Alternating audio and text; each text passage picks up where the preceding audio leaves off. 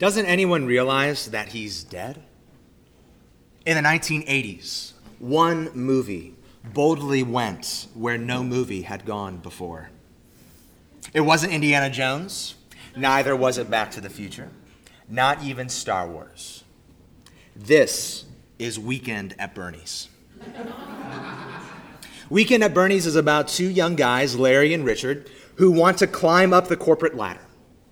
When they go to the president of the corporation, who's Bernie, uh, with a serious financial error on a printout, Bernie pretends to be thrilled and invites them to his lake house for the weekend. But Bernie actually plans to have Larry and Richard killed. But while planning trouble for Larry and Richard, Richard, Bernie gets into trouble himself. Bernie is sneaking around with a girlfriend of his mafia partner. And when his mafia partner finds out, he has Bernie killed. Meanwhile, Larry and Richard arrive at Bernie's beach house for the weekend and find Bernie's body. Comedy ensues when Larry and Richard have to end up pretending Bernie is still alive and convince everyone else that he is still alive. As the frustrated man tries time and again to complete his job to take out Bernie. Weekend at Bernie's is hilarious because the audience is in on the secret the entire time that Larry and Richard are trying to hide, pretending that a dead guy is alive. Now, while at times Larry and Richard are really good at this, the whole thing is ridiculous. It should be obvious that Bernie is dead. But person after person, even a whole group of people, are convinced that this dead guy is alive. Now we come to this portion of the book of James this morning, and James warns his readers that they can handle their faith the same way that Larry and Richard handled Bernie propping it up and pretending it's alive when it's actually dead. We want to read together James chapter 2, verses 14 to 26. So I invite you to turn there. If you're looking in a Bible in the, that we have here in the pew rack in front of you, in front of you, you will find it on page 1012. That's 1012. Uh, just a note if you're uh, kind of new to the Bible, the chapter numbers are the big numbers in bold print, and the verse numbers are the little numbers, kind of looks like a footnote at the beginning of a sentence. So we're going to be looking at James chapter 2, verses 14 to 26. This is pretty much what we do every week.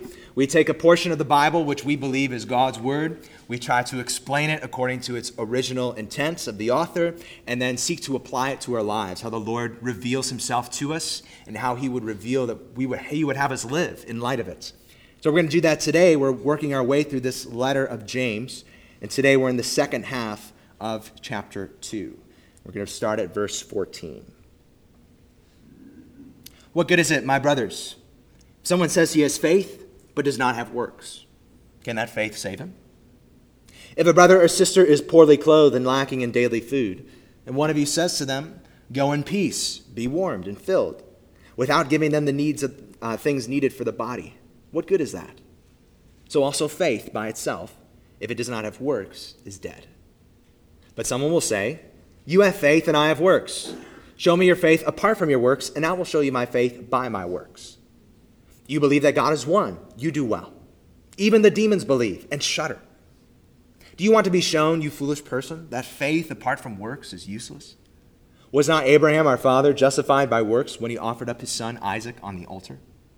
You see that faith was active along with his works, and faith was completed by his works and the scripture was fulfilled that says, Abraham believed God, and it was counted to him as righteousness.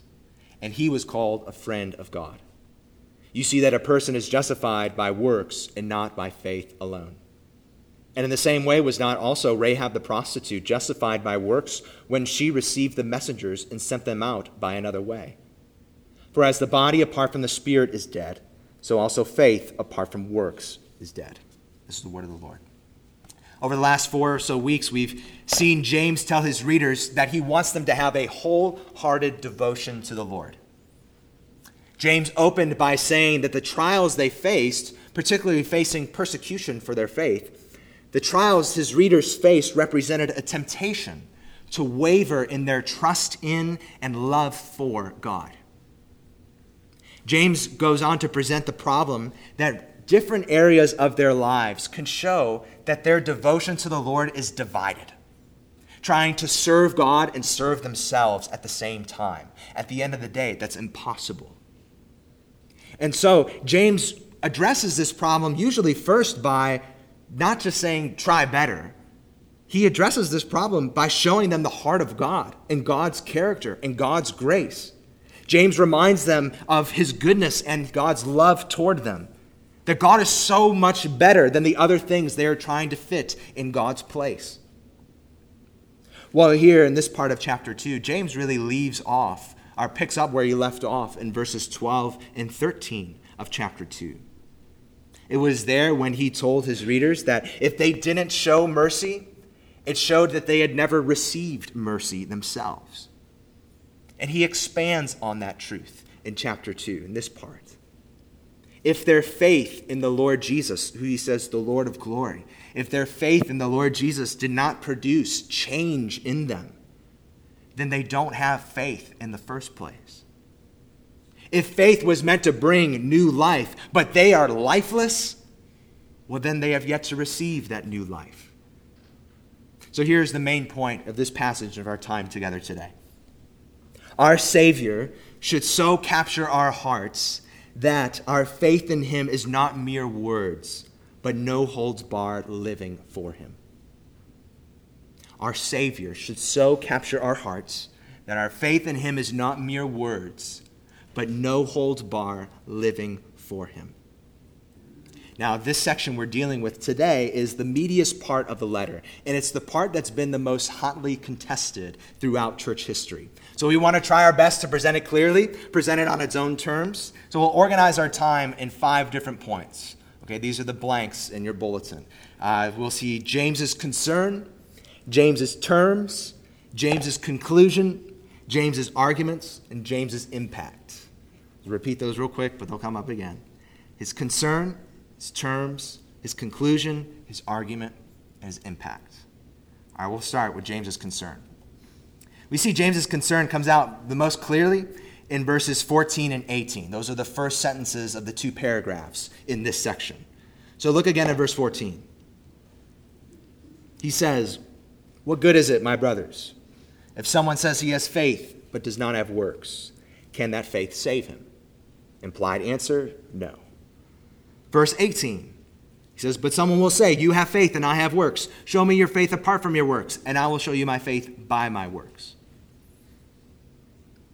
There are people who take their hobbies and their interests so seriously that by the nature of their intensity of their interest and passion for their hobby, they will expose any kind of phony commitment to those who have the same interest or hobby right? So you can fill in the blank with whatever interest you like, and maybe it's you're really into Lord of the Rings, you're really into interior decorating, you're really into Harley Davidson or basket weaving.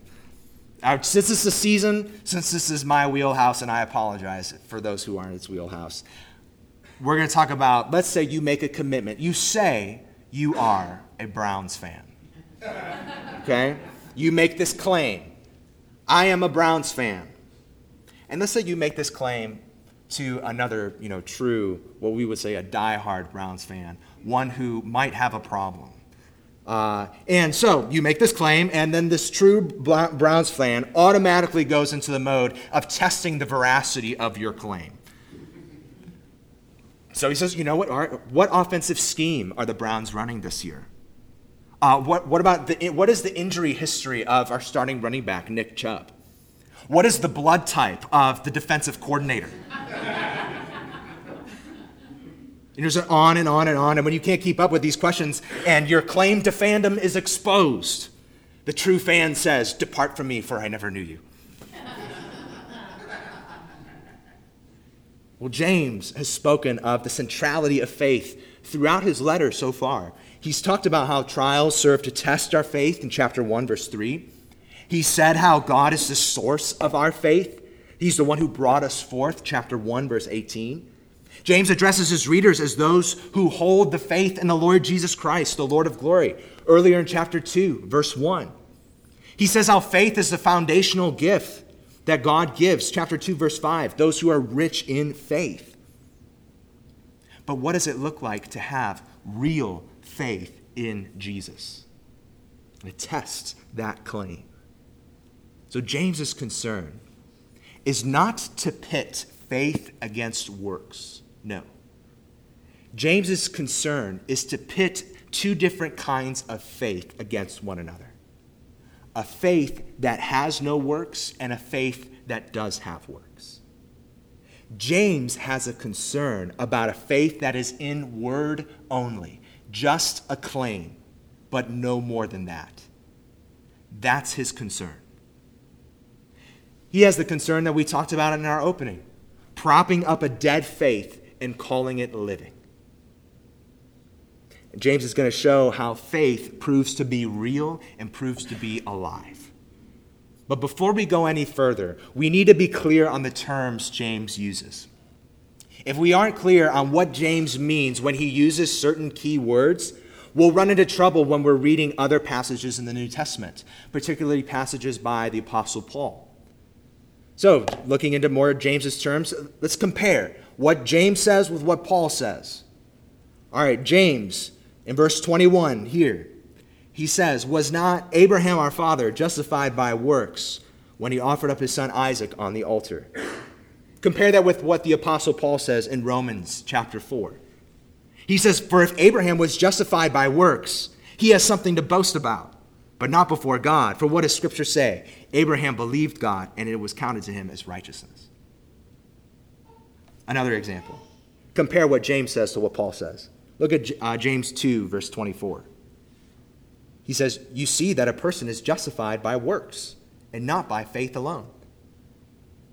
What Paul says in Romans 3, verse 28. For we hold that one is justified by faith apart from works of the law. So James and Paul appear to be directly contradicting one another. James saying that we're justified by works, Paul saying we're justified by faith. Which one is it? Well, friends, that's why we need to understand the different concerns of each author the concerns of James, the concern of Paul. And then we'll understand what they mean when they use the key terms faith and justify. So let's figure out what, what does James mean when he uses that word faith? All right, remember, James is concerned about faith being real and alive. That's his concern. So when he talks about the faith that doesn't save, he's talking about something that's not actually faith. He's referring to that empty claim, merely saying that you believe. That's the kind of faith he talks about in verse 24. On the flip side, when Paul talks about faith, he's not talking about fake faith, he's talking about real, living, authentic faith. Different concerns shapes how they use these terms. Now, what does James mean when he uses the term justify? You see that word translated justified? It can be used in a couple different ways. It can be used to refer to someone being vindicated in the judgment, like a courtroom term. The judge's verdict of innocent, right? So, God declared Abraham to be righteous when Abraham had faith. That's what Paul emphasizes in Romans 4. So, God giving Abraham a verdict of righteousness. All Abraham did was believe. He received this verdict as a gift. But then there's another way to use this term, justify. Not as a righteous verdict, but to refer to someone demonstrating or proven to be right or righteous. Demonstrating or proven. So, again, friends, think of James's concern.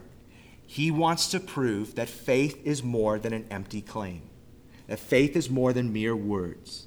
So, works, good works, back up the claim to faith. So, Abraham, take this example. Abraham had already been declared righteous. He has that verdict because he believed. But later, he demonstrated that faith that he believed. He professed to believe God, and later, he showed he believed God. So, Paul talks about the verdict James talks about the proof or the evidence.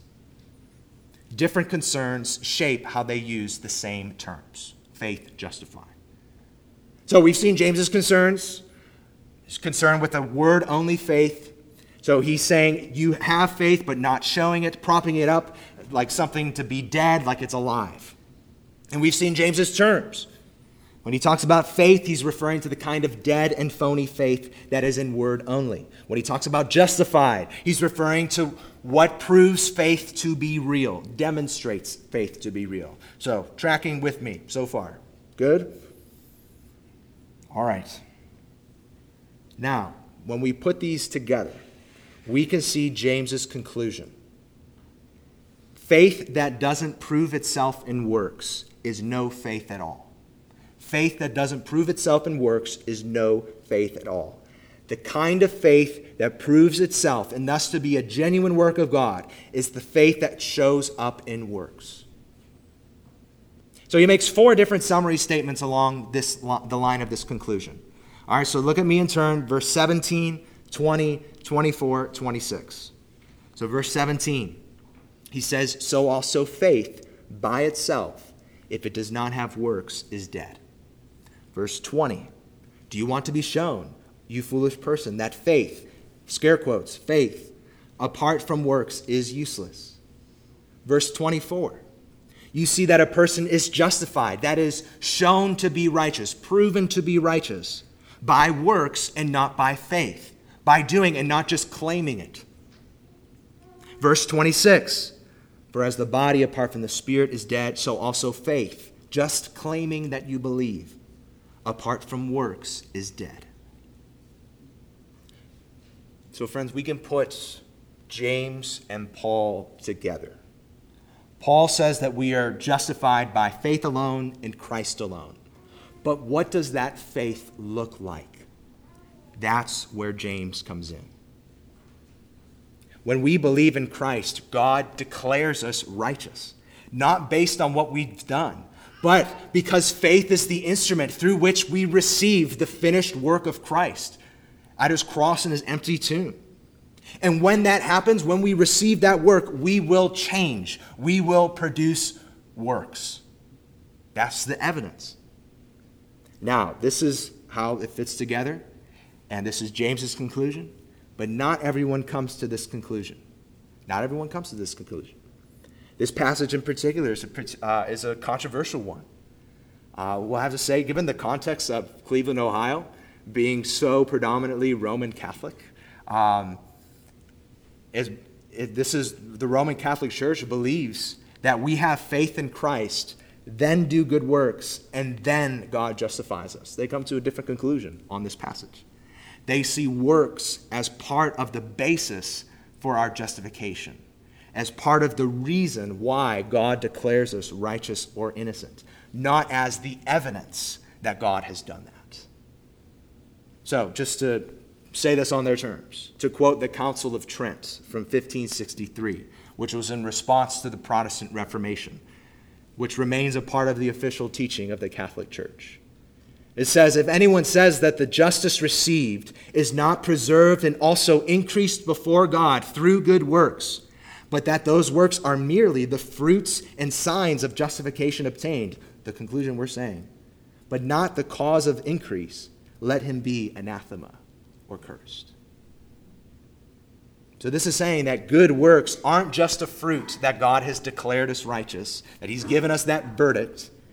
Rather, they are part of the reason why God has declared us righteous. That's not what James is saying. And it's problematic for several reasons. This is more than just semantics. One is the good works we do are not enough to meet God's demands.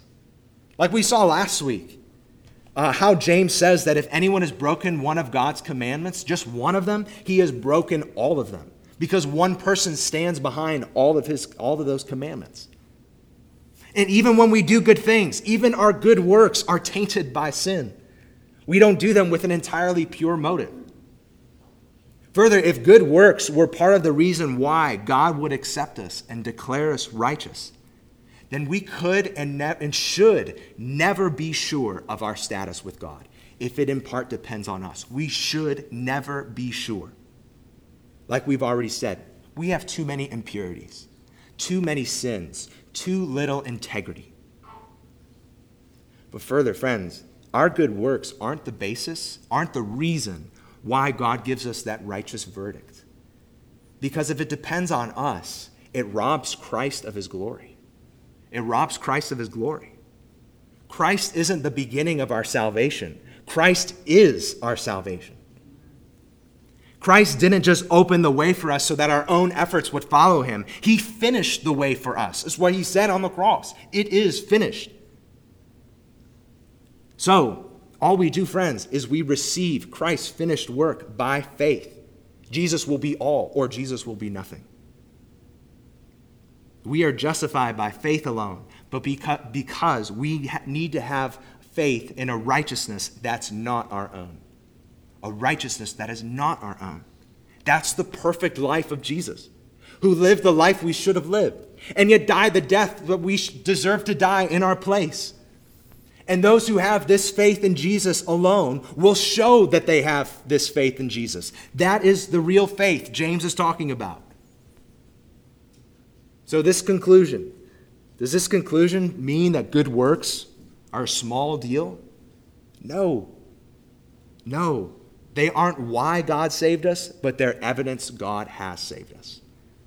They're nothing to boast about because they're ultimately from the gift of faith that God has given. They're another reason to praise the Lord. So, friend, just bring this home for one second. Have you stopped trusting in your own works? And this is the default for every single person on earth. Have you stopped trusting in yourself and trusted in Christ's perfect life and substitutionary death? Have you trusted in Him alone to get you that verdict of righteous before God the Father? And friend, if you have not, won't you do that today? This is not a small deal. This is your peace with God. This is your eternity. This is a secure and lasting joy right now. In particular, friend, if, if you are a Roman Catholic or still identify as one, I don't want to single you out, but I want to say that we love you. And we love you enough to tell you that the Roman Catholic Church, friends, is wrong on this point. And we want to say that humbly, we want to say that charitably. But I, want, I ask you to consider this. Consider this, investigate this, how we are forgiven by God, accepted by God, and justified by God. These are too important of a matters to just be left aside. If you want to look about this more, uh, great book to get out in the lobby also in tract form, if you're not into books, it's called What is the Gospel? What is the Gospel? Pick that up after service. Come talk to me. So we're justified by faith alone, but that faith never is alone. Faith in Jesus is living.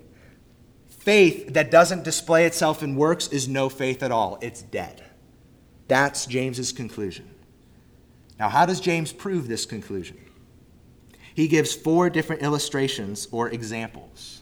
So these are James's arguments, all right? This is the next section, James's arguments.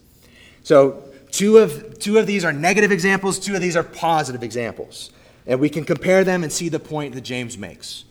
All right, so the first negative example he gives comes in verses 15 and 16. All right, look at those with me there. Verses 6, 15 and 16.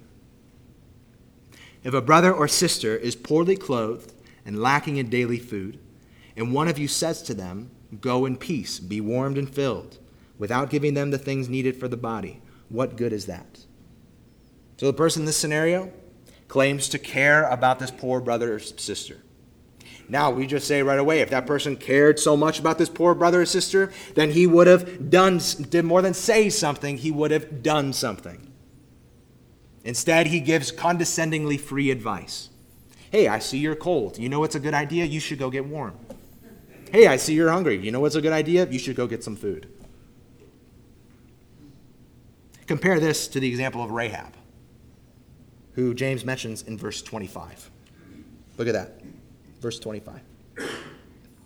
And in the same way, was not also Rahab the prostitute justified by works when she received the messengers and sent them out by another way? Now remember what we said justified means when James is using it demonstrates, proves to be right, proves her faith. So the story of Rahab, if you don't know, is from the book of Joshua, chapter 2. Rahab was a Gentile, it's a non Jewish person who lived in the city of Jericho. She already had faith in the one true God before the event described here. So the event described here demonstrated her faith that was already there. So, despite being a foreigner and an outcast, Rahab recognized that she couldn't just claim to have faith. She couldn't just say, Hey, I believe in God. No, she had to live out her faith. And that meant she needed to meet the needs of God's people as they presented themselves, which is what she did. So, notice the difference between Rahab and the person mentioned at the beginning in verses 15 and 16. A person from verses 15 and 16 gives kind words and advice but holds back everything. Not willing to risk, not willing to move. James doesn't say, oh, this is half faith, that you're almost there. No, James says this is dead faith. Compare that to Rahab, on the other hand. She saw a need and didn't hold back anything.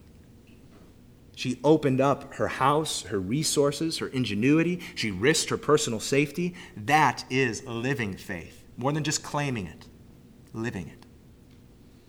So, friends, we've talked about caring for people. There's been a theme throughout James. We talked about it last week. We want to have hearts for this. And, friends, we want to actually follow through on this. This is very easy for something to sound good. It sounds good that we want to care for people. It's another thing that we actually do it.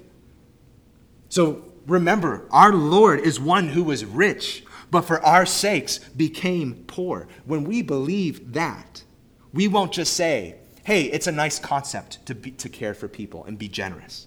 No, we'll live in the same selfless way our Lord lived.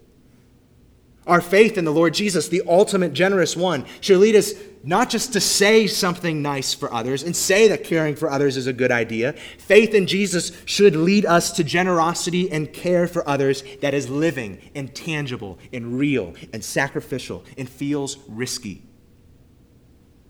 It leads us to that because we are so blown away by the Lord's generosity to us. Friends, embrace that. Don't be scared of that. This is where the Lord is. So we're justified, it is declared righteous by God by faith alone, because we received the perfect righteousness of Christ.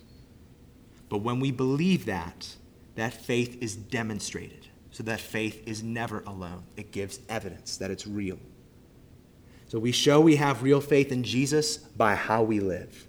There's another set of examples James uses to prove this conclusion. So the next negative example deals with demons. You look at verse 19. It says, You believe that God is one. You do well. Even the demons believe and shudder. Friends, demons know more theology than you. Demons know more theology than you. Demons have an impeccable statement of faith. For instance, when we read in the gospel books, you know, Matthew, Mark, Luke, and John, uh, demons come up to Jesus all the time, proclaiming Jesus to be the Son of God, the Lord who will judge the living and the dead. And here in James, the demons confess the truth of the Shema from Deuteronomy chapter 6. It goes like this Hear, O Israel, the Lord your God is one. The demons say this. Isn't that enough? No, James says. Get a clue with how the Shema continues. Next part of the Shema in Deuteronomy 6 starts off Hear, O Israel, the Lord your God is one, and you shall love the Lord your God. Demons fail at that. Faith is not just about agreeing who God is, faith is loving God. So compare this with Abraham, who we've talked about some already. You look at verse 21. It says, Was not Abraham our father justified by works when he offered up his son Isaac on the altar? You see that faith was active along with his works, and faith was completed by his works. And the scripture was fulfilled that says, Abraham believed God, and it was counted to him as righteousness, and he was called a friend of God. So this is from the book of Genesis. And what happens first in Genesis is what James says Abraham believed God, it was counted to him as righteous. He has that verdict. That's from Genesis chapter 15. Also, God prom- so this comes from God promising Abraham descendants. Abraham, he was very old at the time. He knew that this was humanly and physically impossible. So God must be the one who does it, and yet he believed in God, that God was able to keep his promise. So another 25 more years. Abraham still hasn't had a kid. But finally, Abraham has the son, Isaac, the son he's been waiting for, his miracle son, through whom God would fulfill his promises to him. So when God asked Abraham to sacrifice his son, Isaac, Abraham had to do more than just say he believed in God. He had to demonstrate that he believed in God, along the lines of James's conclusion. So remember, you see that works are the fruit of the faith that was already there. Abraham already believed God, but later he demonstrated that he believed God. This is living faith. Abraham trusted God so much that he held nothing back from him. So here we have Abraham, the father of Israel, Rahab, a prostitute in Jericho. Both were capable of living out this kind of real faith in the Lord. So we've tried to work our way through this passage, think through it carefully. Just going to close by stepping back and looking at it as a whole. What should this passage impact be on us? What should its impact? This is James's impact, the last point. Well, remember, James is, James is writing out of a concern for his readers. So this passage does come with a warning. It comes with a warning not to prop up a dead faith and pretend like it's alive. So, friends, I want to say be careful of talking a big talk about your works and the stuff that you do. Be careful about that. Talk about your love for your Savior, and let your works do even more talking about your love for your Savior.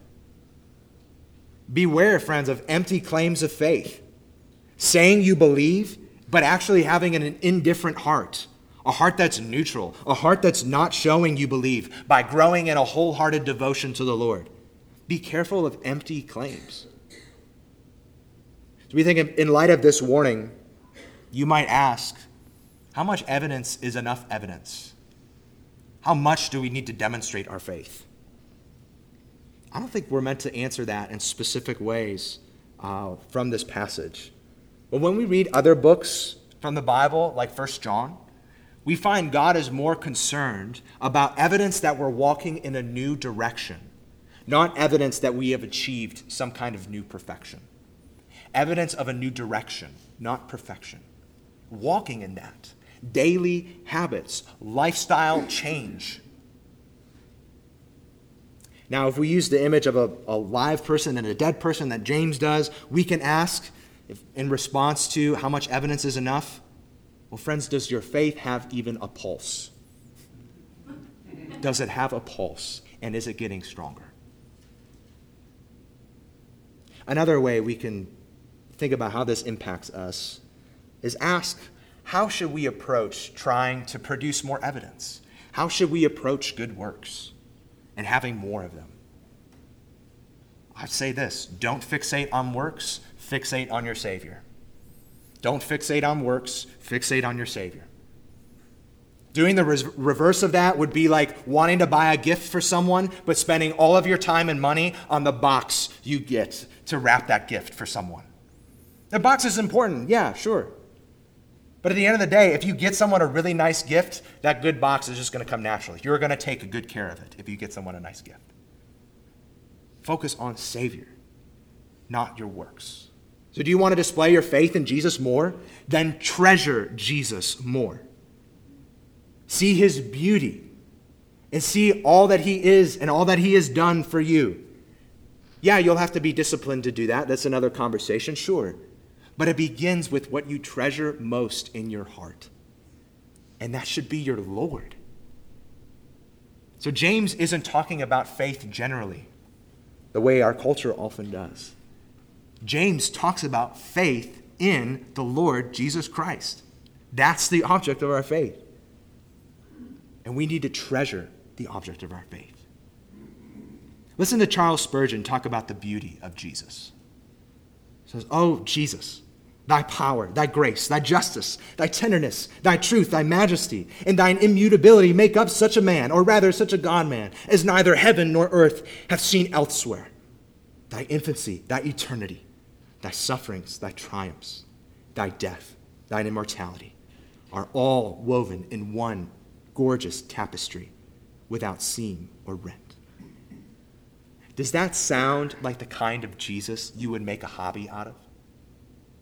Or does it sound like a Jesus who would be your treasure and the longing of your soul? Does this Jesus sound like a person who is nice?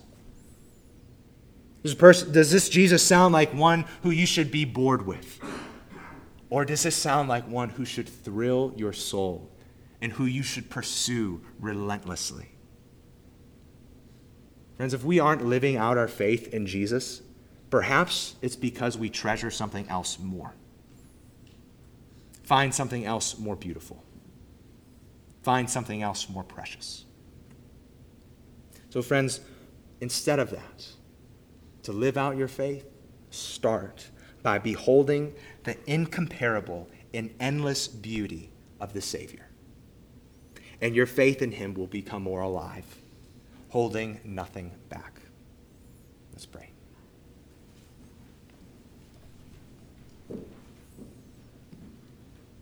Lord, we praise you for your beauty. And Lord, we confess that we so often fail to live out our faith, that we just claim it and we do not live it.